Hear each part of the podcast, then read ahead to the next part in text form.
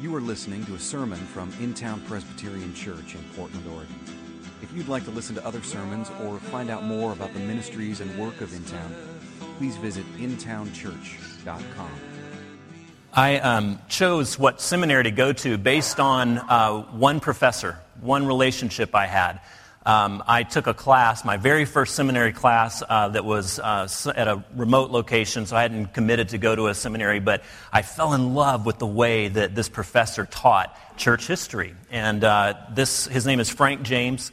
He um, has a PhD from Oxford, incredibly brilliant guy. And I was captivated because I had studied history in college, but this was more than just uh, dates and names and places. He taught history uh, in a way that learning history was a form of worship. That learning history be- began to be, for the very first time, devotional because he showed the way that God had uh, drawn history out. He showed the way that God had been working in miraculous ways and sometimes just simple ways in the events that I had known about for years and years. Um, but he didn't just teach church history, he taught uh, lessons on the spiritual classics and devotional life of the pastor. And he made us read these books that were incredibly difficult. And when I say difficult, I don't mean impenetrable, but I mean very painful readings.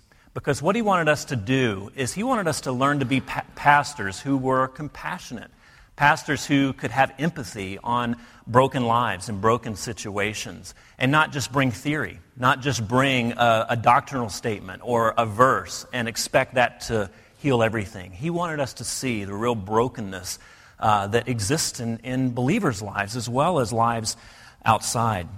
Um, he made us read A Grief Observed. C.S. Lewis is wrestling with his wife uh, Joy's uh, death with bone cancer. He made us read Nicholas Wolterstorff's Lament for a Son. Um, and I can't read that without weeping about every other page. About every other page. His son Eric died in a climbing accident when he was 25, and this is uh, Wolterstorff's wrestling with. Well, what do I do now? How do I pray now? I prayed for him before. Um, and he made us read Elie Wiesel's Night, which is in the curriculum list of many um, many high schools. And this is his wrestling as a, as a Jew of where is God in the concentration camps? Where was God when I was at Auschwitz and Buchenwald? And this narrative in Night, if you've read the book, has his earthly father by his side, but yet this conspicuous absence of the heavenly father, of God. And Elie Wiesel actually writes about a, a mock trial that they have for God what, where were you? Why were you not here?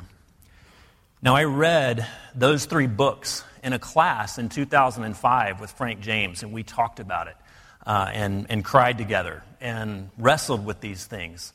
And then in 2006, Frank James' brother, Kelly, froze to death about 50 miles from here on Mount Hood. You probably remember that he was in a group of hikers and he was in an ice cave uh, and thousands of people were praying for him. He's actually a Christian as well. And he froze to death because the weather was so bad that they couldn't get the helicopters and the rescue crew in. They couldn't find him. And so, six months, nine months after reading all these books together, he's having to wrestle personally with what do I do now? How do I pray? Is God approachable to me anymore? Is he who I thought he was?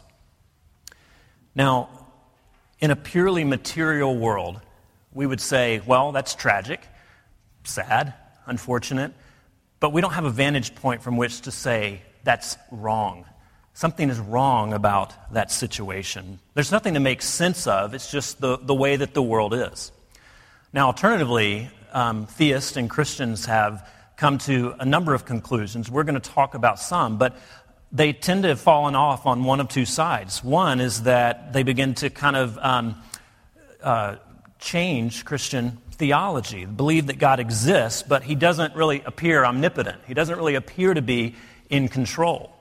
Uh, and then the other side is that you know everything God does is good, and so we just need to put on a smile in the midst of horrific events. Now, one of those diminishes the possibility of a future redemption. Because if God is not in control, if He's not trustworthy, how can He bring the events to pass where this world could be redeemed?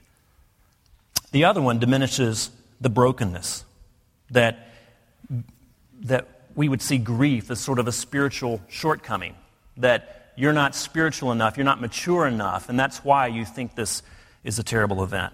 Well, David's answer is neither of those. David's answer is honest about the brokenness of the world, honest about grief, but he's also hopeful about redemption. There are, as we read Psalm 13, we see profoundly painful things that will bring disorientation into all of our lives. Now, notice David's situation. He says two things. There's two types of alienation that are going on in David's life. There's alienation first from God. He says, Will you forget me forever? How long will you hide your face from me? There's this lingering sense of abandonment that you probably have felt as you've gone through a difficult time in your life. That you feel like, Where is God? I have committed to Him. I believe in His promises, and yet where is He? He doesn't seem to be showing up in these circumstances. He feels a severe alienation from God, but he also feels an alienation from himself. He says, I wrestle with my thoughts. Now, the Hebrew is very difficult here, but basically what it's trying to convey is that David, the king of Israel, God's chosen anointed one, is confused. He's troubled. He's distressed. He has this internal conflict that he's wrestling with. I believe, but yet God is not here. How do I reconcile those things? Day after day, I have sorrow, he says. This blanket of sorrow has descended upon him, this cloud of despair. And if you've suffered through something, you know what he's talking about. There's this impenetrable blackness, this darkness that you can't seem to get through. Day after day, there's sorrow. And what does he question? What does he challenge God? God, how long are you going to allow this to stand? How long will this blanket of darkness, this sorrow, exist? Now, he wants, obviously, an end to his personal struggle. He wants God to end that. How long until this ends? How long until I'm no longer on the run, until my son is restored to me? How long until you end my personal struggle? But the question implies so much more. David knows things are not the way they're supposed to be. And he is saying, God, how long until you end it all? How long until you bring an end to all tragedy and all injustice, not just my personal situation? Now, most of us would concede that there's something awry in the world. There's something wrong. There's some darkness. There's some evil that's present in people's hearts. And we have different explanations as to why and different theses on how to make things better how to change the world. And we all have, whether we're Christians or not, shalls and shall nots. We all have things that we say, thou shalt not and thou shalt. This is good, this is bad. But without a constant, without some transcendent norm, without a God who speaks and says, thou shalt and thou shalt not, how do we have the right from which vantage point do we say, this is wrong, that is evil, and this is good and should be rewarded? It's just that we universalize our personal views on the matter. Or, at best, we have a consensus from our community, majority rule. The majority says that this is evil, and so we need to work against that. And this is good, so we need to reward it. Now, the Bible takes the problem of evil very seriously.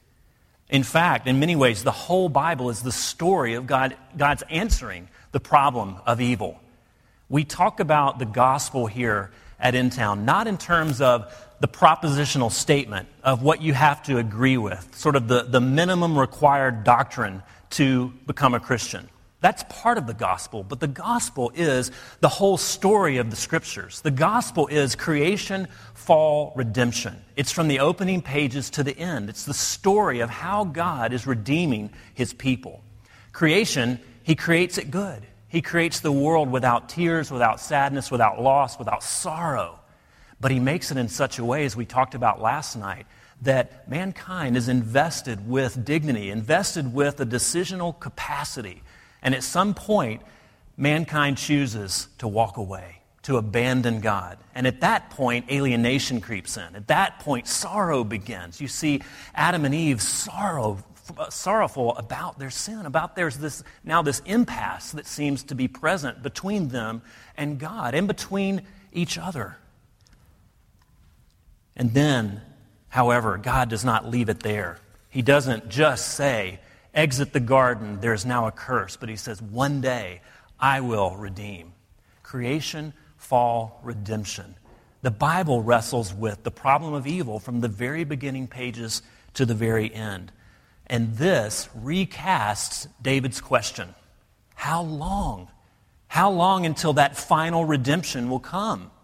We've seen creation, we believe in it. We've seen the fall, we see its effects. But how long until the redemption will come? How long until your promises give meaning to my pain, God? Now, God's answer to David is at one level very obvious, and on another level very perplexing. Because what he says throughout the scriptures is that I will raise up a final king. I will raise up a king that is better than you, David, that will defend his people, that will care for his people, shepherd his people. And David would have no problem understanding that, of course. That sounds right. But then he says, This king will not be a victorious warrior with a sword who will mete out God's justice, but he will be a king who also laments, a king who weeps, a king who suffers on behalf of his people. Now, of course, that future grace is hard to cling to in the midst of trial. In the midst of suffering, it's nice to have that promise, but how does it matter? What does it matter? And that's why David prays. That's the point of the psalm. He goes from disorientation to supplication, to prayer. He says, Light up my eyes. Now, in the Psalms, we have 150 Psalms in Scripture. 70 of them are considered songs of lament. And there's many portions of the others that are, have lamenting verses in it. But 70, almost half of the approved prayer book of the faith, is Psalms of lament, poetry of lament, poetry of questioning what is the matter? God, when are you going to get with it? God, follow your own promises. Put an end to this suffering, 70 of them. And this implies two things.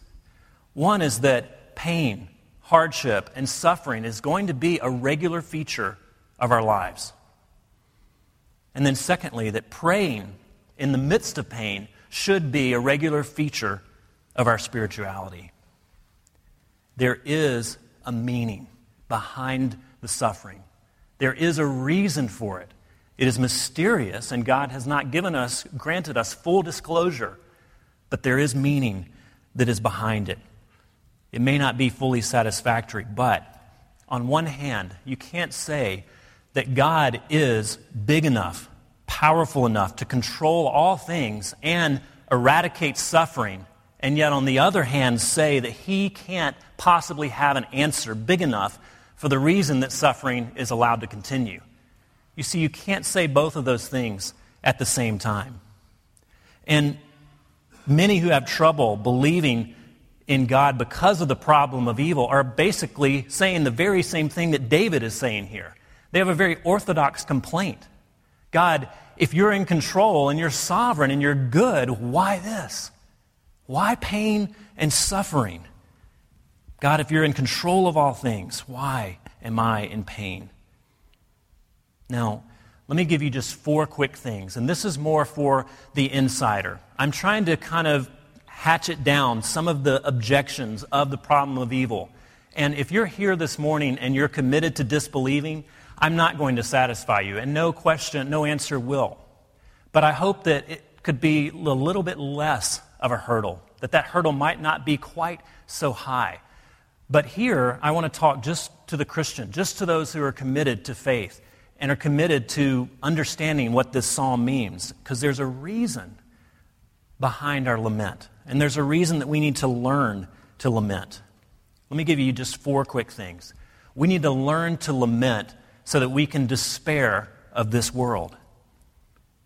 Pain is a window it's a necessary reminder into the, the truth that this world is not all there is. We need to see this world can't ultimately satisfy.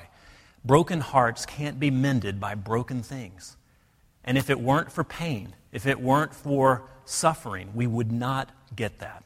We would be content just to live here and to cast God off as just some wish. We need to learn to lament, learn to cry so that we can despair of this world. We need also to learn to lament so that we can cling to God. There are two poles in these Psalms of lament there's God and there's the enemy. There's the protagonist and the antagonist. And you can't have a story without both. You can't have a good drama without those two things competing against one another. We would love to have God without the enemy. We would love to have Christianity without the antagonist, right? In the Western world, we live in the most affluent and the most safe environment that has ever existed in the history of humanity, and also the most secular. The most affluent and the most safe is also has become in Europe, is becoming in the United States, the most secular places in the world. But where strife reigns, where disorder and chaos and pain is the order of the day, faith reigns. The gospel explodes in those places. Now, Nietzsche would say, well, of course, because what? Religion is the opiate of the masses. They have to have religion because their life is so terrible. But David says, no.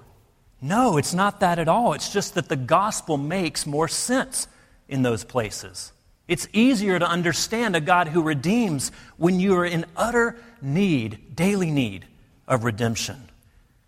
Friends, the gospel doesn't work in a vacuum. We can't pray this prayer. We can't pray this psalm. We can't pray 70 of the psalms without there being brokenness in the world and in our lives. Thirdly, we need to learn to lament in order to get, to grasp, to understand the gospel more fully. That it's not simply a message of individual salvation, but it's a promise of God remaking the whole world. In Ephesians 1, Paul writes uh, to Ephesus and said, Before the foundation of the world, I set my affection on you. That's God speaking. I set my affection on you. I chose you before anything went wrong. I loved you and chose to redeem you. Try to get your head around that. That's incredibly difficult. But before anything went wrong, God chooses to place his love and affection on you. There's an aspect of God that Adam and Eve, before they decided to go against God and be redeemed, didn't grasp. There's a passage in 1 Peter that talks about the relationship that humanity has with God, that they understand, that we understand things about God, about His character that the angels long to look into. In other words, they don't get what it's like to be redeemed. They don't get what it's like to run away from God and then be brought back and restored. That there's an aspect that we can't understand about God that we don't see unless we are redeemed. And then, fourthly and finally, why do we need to learn to lament, learn to cry? Is that it gives compassion. We need to learn to lament even when there's no immediate pain or danger in our own lives. We need to do this so that we can remember that the world is a painful place and that there are people who are presently hurting that the Bible calls us into, into their lives. Wolterstorff, in this book, Lament for a Son, said the Stoics of antiquity said, Be calm, disengage yourself, neither laugh nor weep. But Jesus says, Be open to the wounds of the world, mourn humanity's mourning, weep over humanity's weeping, be wounded by humanity's wounds. But do so in good cheer, that a day of peace is coming. David prays, Light up my eyes. God, tell me the story again. God, remind me of the gospel. Remind me of the hope that you have said is assured. Help me believe your promises again in the midst of this trial. Help me. Help my unbelief, David prays. He goes from disorientation to supplication or prayer, and now to affirmation. Do you see the last two verses, but I will trust. In the midst of this, I will trust in your unfailing love. There's an abrupt change between verses 4 and 5. It's caused many commentators to posit some length of time between when David wrote the first four verses and then he amended or appended the, sec- the last two verses to that poem. It's possible, but it's not necessary because what has happened between those verses is not that David personally has triumphed. It's not that his faith has grown so strong. It's that he has reset his vision on the object of his faith. David reaches out for God's pledged love. Says, God, you have bound yourself to me. You have promised to never leave me. He, it's not a diminishment of sensation. It's not a diminishment of the fact that David feels anguish. It's not a denial of suffering, but it's a resetting of his vision on what he knows to be true. He rejoices in salvation not just an end to personal tragedy, but to tragedy itself. That's the gospel story. That's salvation that we hope for. It's not that my story will end well, it's that the whole story will end well. It's not that my tragedy will end, but that tragedy itself will end. That's the salvation that David is clinging to. In the midst of chaos, God is bringing order. And he says here, God has been good to me. And that translation is about as good as you can do in English, but in the underlying Hebrew, it's what they call a perfective of confidence. It's a, it's a prophetic perfect, prophetic past. He's saying something in the past tense because he knows that in the future God will be just as good to him, that his promises will stand just as sure as he has experienced thus far. So he puts it in the past tense. English can't quite capture that. But what he is saying is that he will be good to me, he will bountifully deal with me. His redemption will exceed my expectation, it will exceed my imagination. This is another aspect of the Bible's answer to the problem of pain is that the gospel is better than the pain is bad. The verse that passage I had you read earlier in the liturgy 2 Corinthians 4 says, This light and momentary afflictions are achieving for us an eternal weight of glory that far outweighs them all. It's not to diminish your pain. It's not to say, don't be sad, don't be sorrowful, because one day a future redemption is coming. Remember, David, honest about brokenness, honest about sorrow, but at the same time, in the midst of grief, there is hope in the midst of suffering, there is a promise of redemption. The gospel is better than the pain is bad. That's hard to believe. And yes, that's the, that's the point of this psalm. But God says, just wait. Just you wait until you see with your eyes what is coming. Now, let's conclude this way. I was, um, I love the NPR uh, music site. They're always introducing new, new music, and, and I generally like their taste. But they had this um, thread not too long ago where they asked um, readers or asked listeners to uh, give impressions of famous singers' voices. So, you know, Bob Dylan, Elvis Presley, uh, so forth. They would um, just write short little paragraphs on what their impression, not on a certain song, but just their voice itself. And I love this because they, one uh, listener said of Roy Orbison's voice, it's like pain and hope in a dead heat. It's like pain and hope in a dead heat.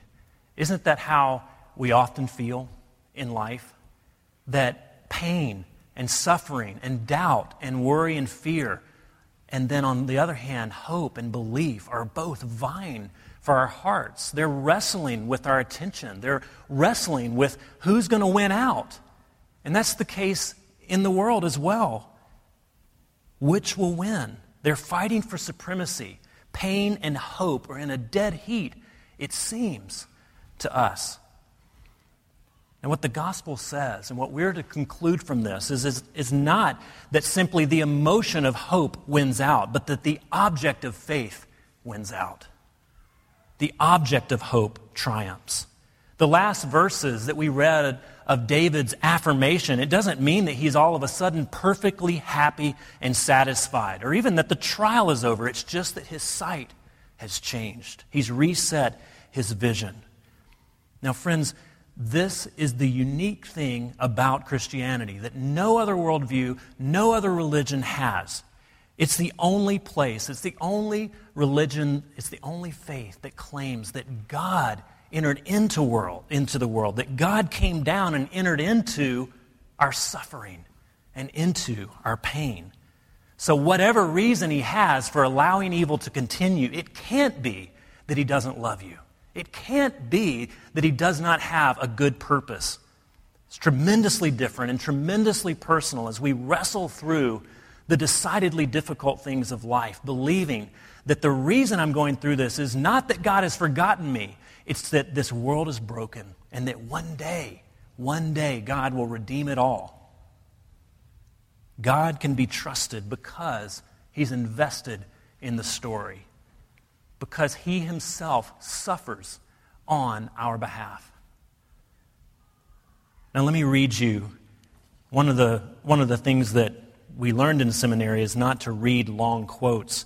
But since I'm reading it from my seminary professor, I'm going to do it, and maybe he'll give me a pass. But this is from Frank James writing now five years later about his brother's death in a recent magazine interview. He says, I find myself drawn to God he is more mysterious and complicated than I had thought, but I can't seem to shake loose from him. There seems to be a kind of gravitational pull toward God.